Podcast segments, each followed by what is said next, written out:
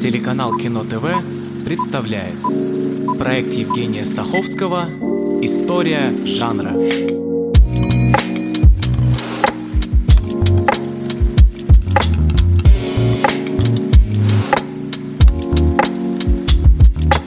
Если в прошлой первой серии, посвященной детективу, я говорил больше о структуре, что не помешало вспомнить, что первым детективным фильмом считается озадаченный Шерлок Холмс, но скорее только потому, что там появляется знаменитый сыщик, но нет никакого раскрытия преступления, то в этой попробуем проследить развитие кинодетектива во времени и вспомним некоторые значимые работы. Плюс, кому не угодил Фантомас, во что превратились 10 негритят и при чем тут Гарри Поттер. Детектив в кино довольно быстро превратился в настоящие сериалы. Например, во Франции уже в 1908 году появилась серия «Ник Картер. Король детективов» с продолжением «Новые приключения Ника Картера». Спустя пять лет начали выходить первые картины о Фантомасе, суперпреступнике, преследуемом инспектором Жувом. Создателем выступил Луи Фият в роли Фантомаса Рене Навар, хотя в России, несмотря на то, что фильмов о Фантомасе было сделано в разные годы предостаточно, наиболее популярной остается трилогия Андрея Юнебе Белля с очаровательным Жаном Море в роли Фантомаса и журналиста Фандора и роскошным, ужасно смешным Луи де Фюнесом в роли комиссара Жуа. Первый фильм вышел в 1964 году, через год появился Фантомас разбушевался и закончилась трилогия в 67-м картиной «Фантомас против Скотланд-Ярда». Все это комедийные детективные боевики, пародирующие, набирающие популярность фильмы о Джеймсе Бонде, так что и в центре здесь, в общем, не Фантомас, а «Инспектор Жув». Но картины понравились не всем. Марсель Аллен, единственный из живых к тому времени создателей литературного «Фантомаса», был очень недоволен результатом экранизации Юнебеля. Он даже подал в суд на кинокомпанию «Гамон» за моральный и коммерческий ущерб, который эти, цитирую, «гротескные фильмы» могли нанести его литературному творчеству. Суд в 1969 году вынес решение в пользу Аллена принимая во внимание, что Фантомас по сути является существом, которое вызывает страх, шутовской характер этих фильмов свидетельствует о полном искажении произведения. Суд признал договор между Марселем Оленом и Гамоном э, недействительным и наказал оценить ущерб, что, в общем, никак не повлияло на бешеную популярность фильмов. В СССР, где началась настоящая фантомасомания, и где была сделана своя детективная комедия «Анискин и Фантомас», только первый фильм Юнебеля посмотрели по разным оценкам от 45 до 60 миллионов зрителей. Ну, признавайся, твоя статья фикция. Вы угадали, господин комиссар. Теперь, когда все верят, ты говоришь, что это фикция. Но это правда. Что правда? То, что все это правда? Наоборот, то, что все это неправда. А?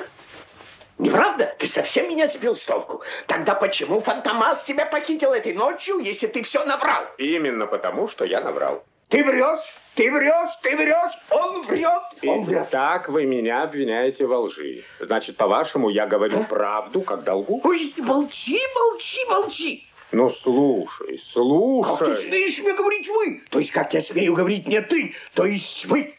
Этот человек, по-моему, не в состоянии следовать разумной логике. Он абсолютно выдохся. После фильмов немой эпохи а картины делали по произведениям Эдгара Аллана По, Чарльза Диккенса, Мэри Робертс Рейнхард, Дороти Сейерс, Артура Конан Дойла.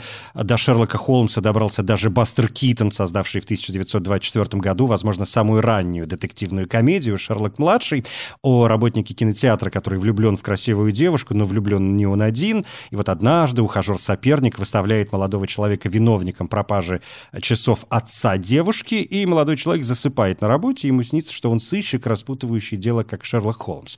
И вот после фильмов немой эпохи в 30-е наступает классический период, и с классическим детективным построением, с элегантным детективом-джентльменом и все объясняющей развязкой, которая быстро стала кинематографическим, да и литературным клише.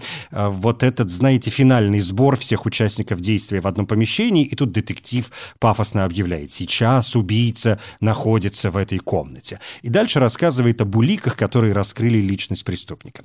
Многие фильмы с одним и тем же главным героем продолжили выходить целыми сериями. Это и фильмы о Чарли Чане, детективе полиции Гонолулу, созданном писателем Эрлом Дэром Биггерсом для цикла детективных романов, и ленты о мистере Мото, японском секретном агенте, герое книг Джона Маркванда. В восьми фильмах 30-х годов его играет Петр Лоре. Выходит шесть фильмов о герое Эрла Стэнли Гарднера, адвокате Перри Мейсоне. Появилась и женщина-сыщик Торчи Блейн. Под сенсацию репортера она разгадывала тайну, оказываясь на несколько шагов впереди своего бойфренда, грубого полицейского детектива Стива Макбрайда.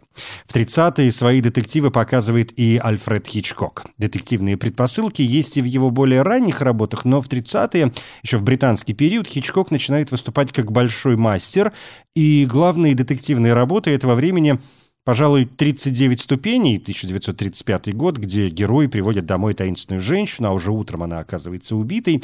В этом фильме появляются темы, которые потом режиссер часто использовал, в частности, мужчина в бегах, который должен доказать свою невиновность.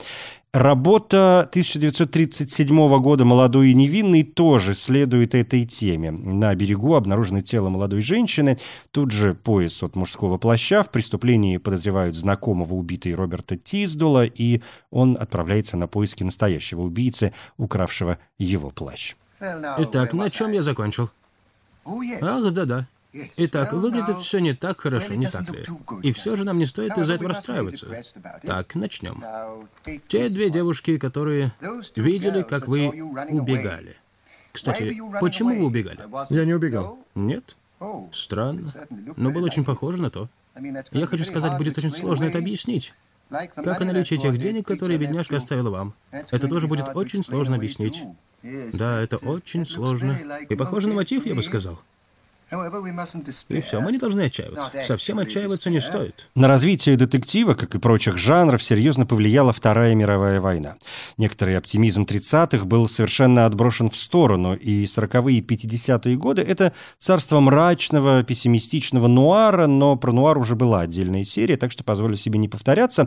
А лучше вспомню появившуюся в это же время первую экранизацию произведения Агаты Кристи «Десять негритят». Фильм «И не осталось никого» американский американская постановка французского режиссера Рене Клера во время немецкой оккупации Франции, работавшего в США. Это адаптация не романа, а написанной чуть позже пьесы, и пьеса в некоторых моментах отличается от романа, в том числе концовкой.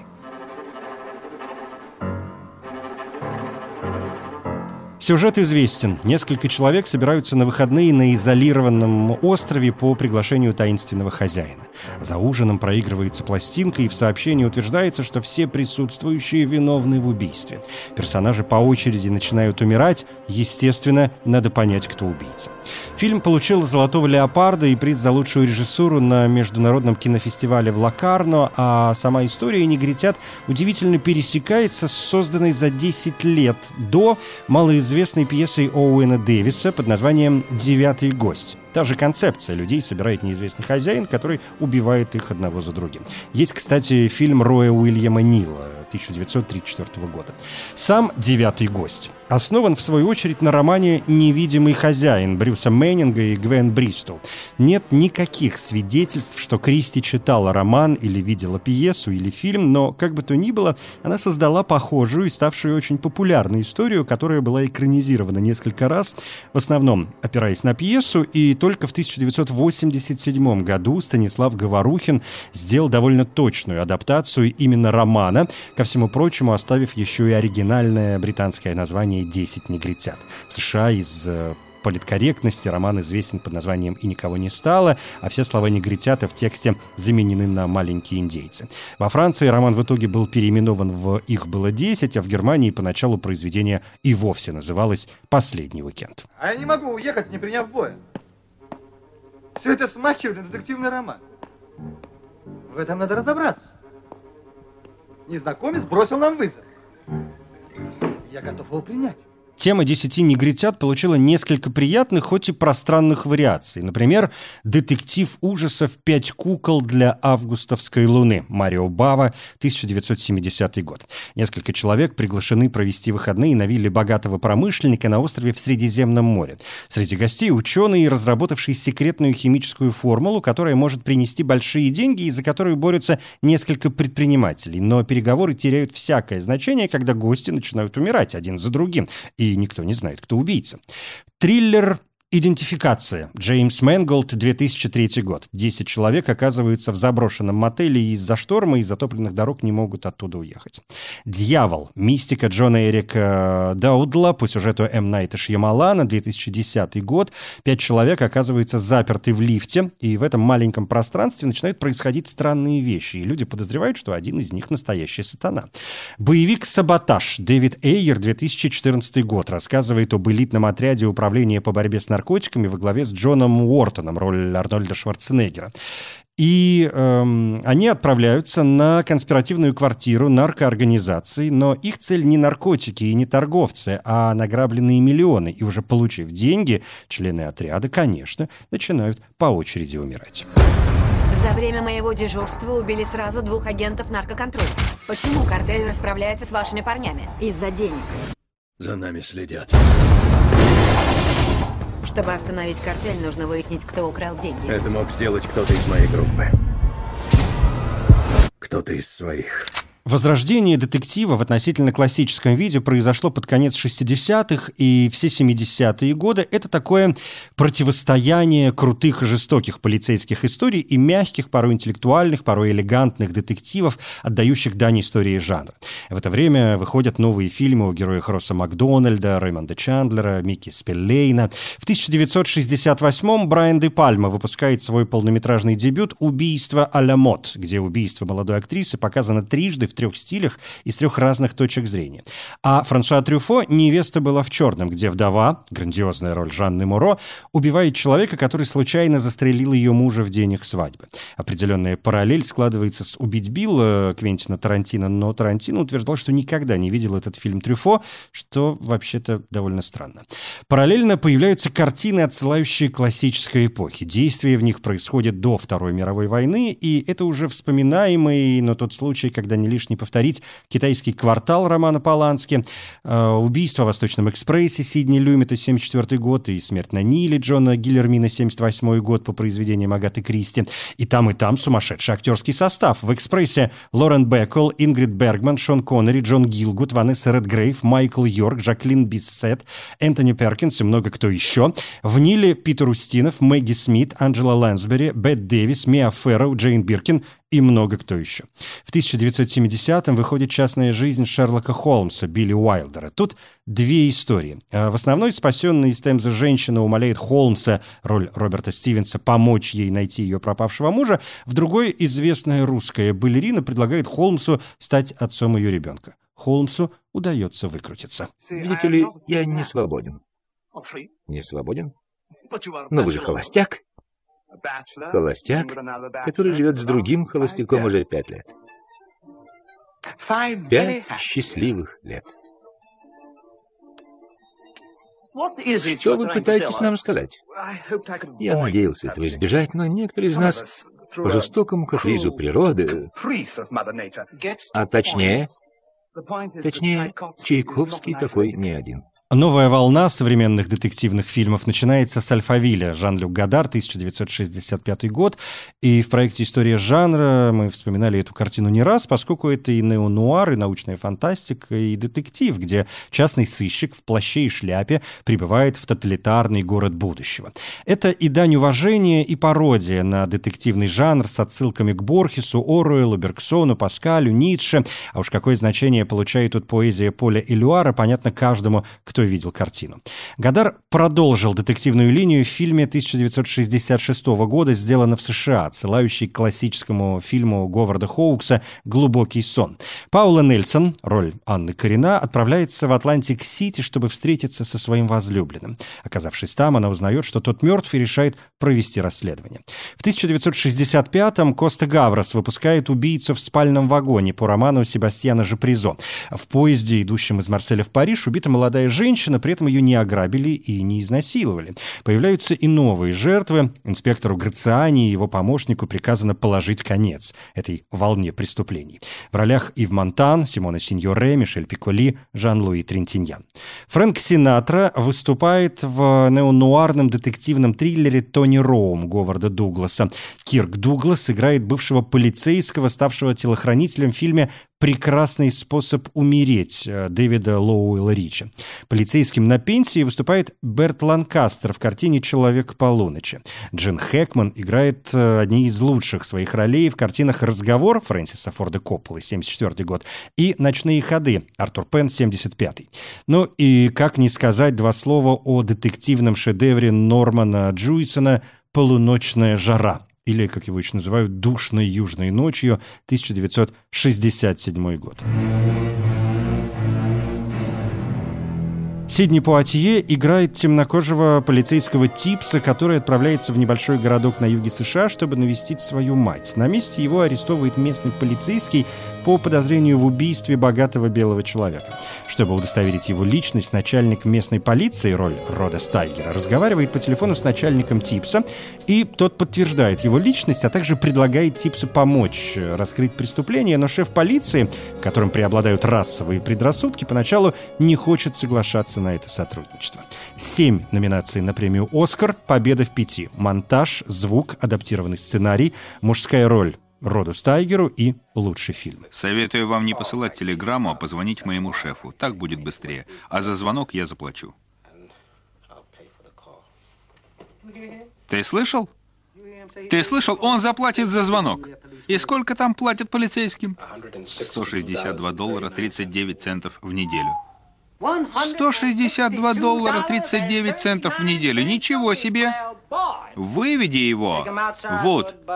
Но будь с ним поласковее. Мы ведь не хотим обижать человека, который зарабатывает 162 доллара 39 центов в неделю. С 80-х годов детектив, кажется, окончательно начинает распадаться на поджанры. То есть, конечно, продолжают снимать классические истории и по сию пору экранизируют популярные произведения Конан Дойла, Агаты Кристи и так далее, но в целом детективы стали все больше пересекаться с э, военными делами, судебными процессами.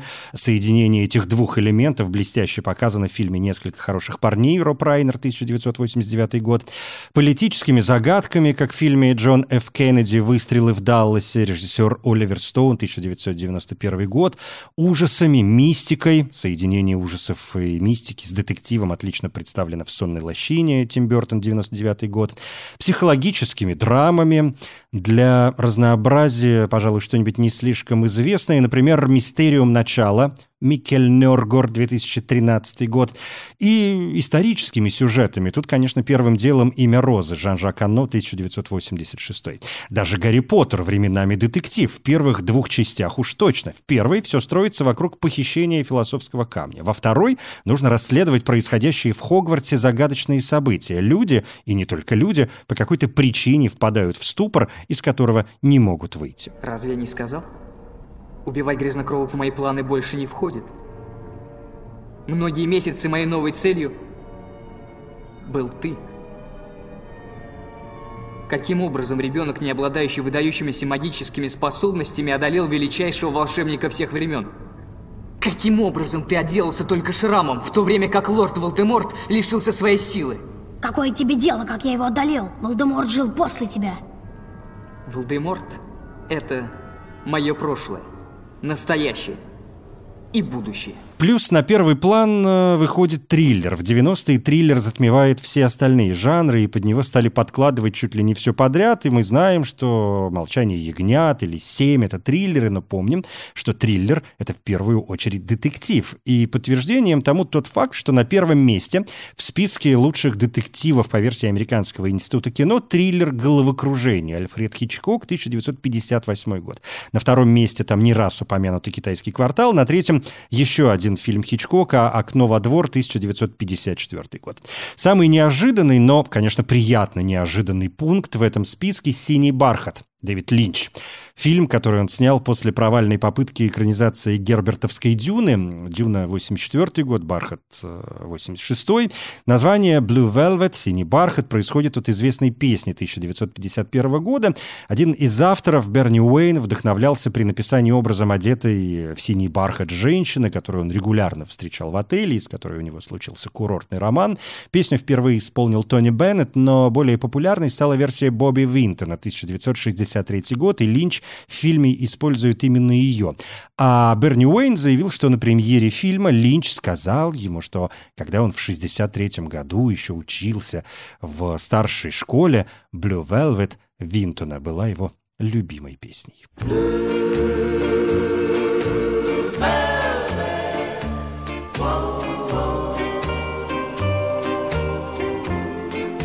She wore blue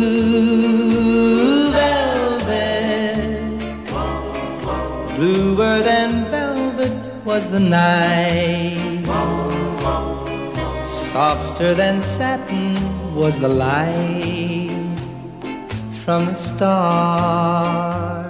Полный сюрреализма «Синий бархат» рассказывает историю студента Джеффри, который в сердце идиллического городка сталкивается с насилием, коррупцией и садомазохистскими сексуальными практиками. Интригует уже начало. Джеффри в траве находит человеческое ухо и приносит его детективу, а позже знакомится с дочерью детектива, которая раскрывает Джеффри подробности о расследовании ее отцом дела о найденном ухе. Сценарий «Бархата» отвергли многие студии из-за его очень сексуального и жестокого содержания. В итоге за проект взялась студия Дино де Лаурентис. Линча. Критика поначалу была очень осторожной, но в итоге картина принесла Линчу вторую номинацию на «Оскар» за лучшую режиссуру. И сегодня это одна из главных работ Линча, чье отдельное достоинство — прекрасные актеры. Кайл Маклахлан, Изабелла Расселини, с которой у Линча тогда был роман, Лора Дерн и Деннис Хоппер. Тебе, наверное, любопытно узнать побольше. Но, боюсь, мне придется просить тебя не только никому не рассказывать, но и не спрашивать ни о чем. Со временем, когда все прояснится, я сообщу тебе подробности. Но сейчас не могу. Понимаю. Вы правильно сказали. Мне было любопытно. В твоем возрасте я был таким. Наверное, потому и выбрал эту профессию. Это так здорово. И ужасно.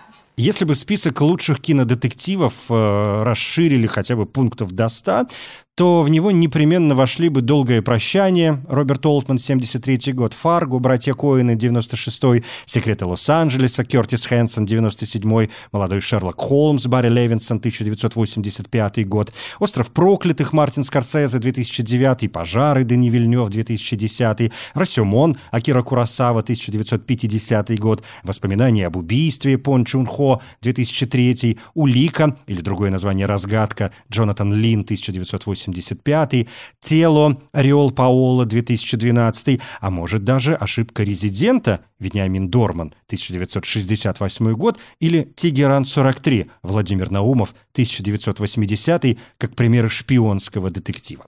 Но о шпионском кино, пожалуй, в следующей серии. Я Евгений Стаховский. Спасибо.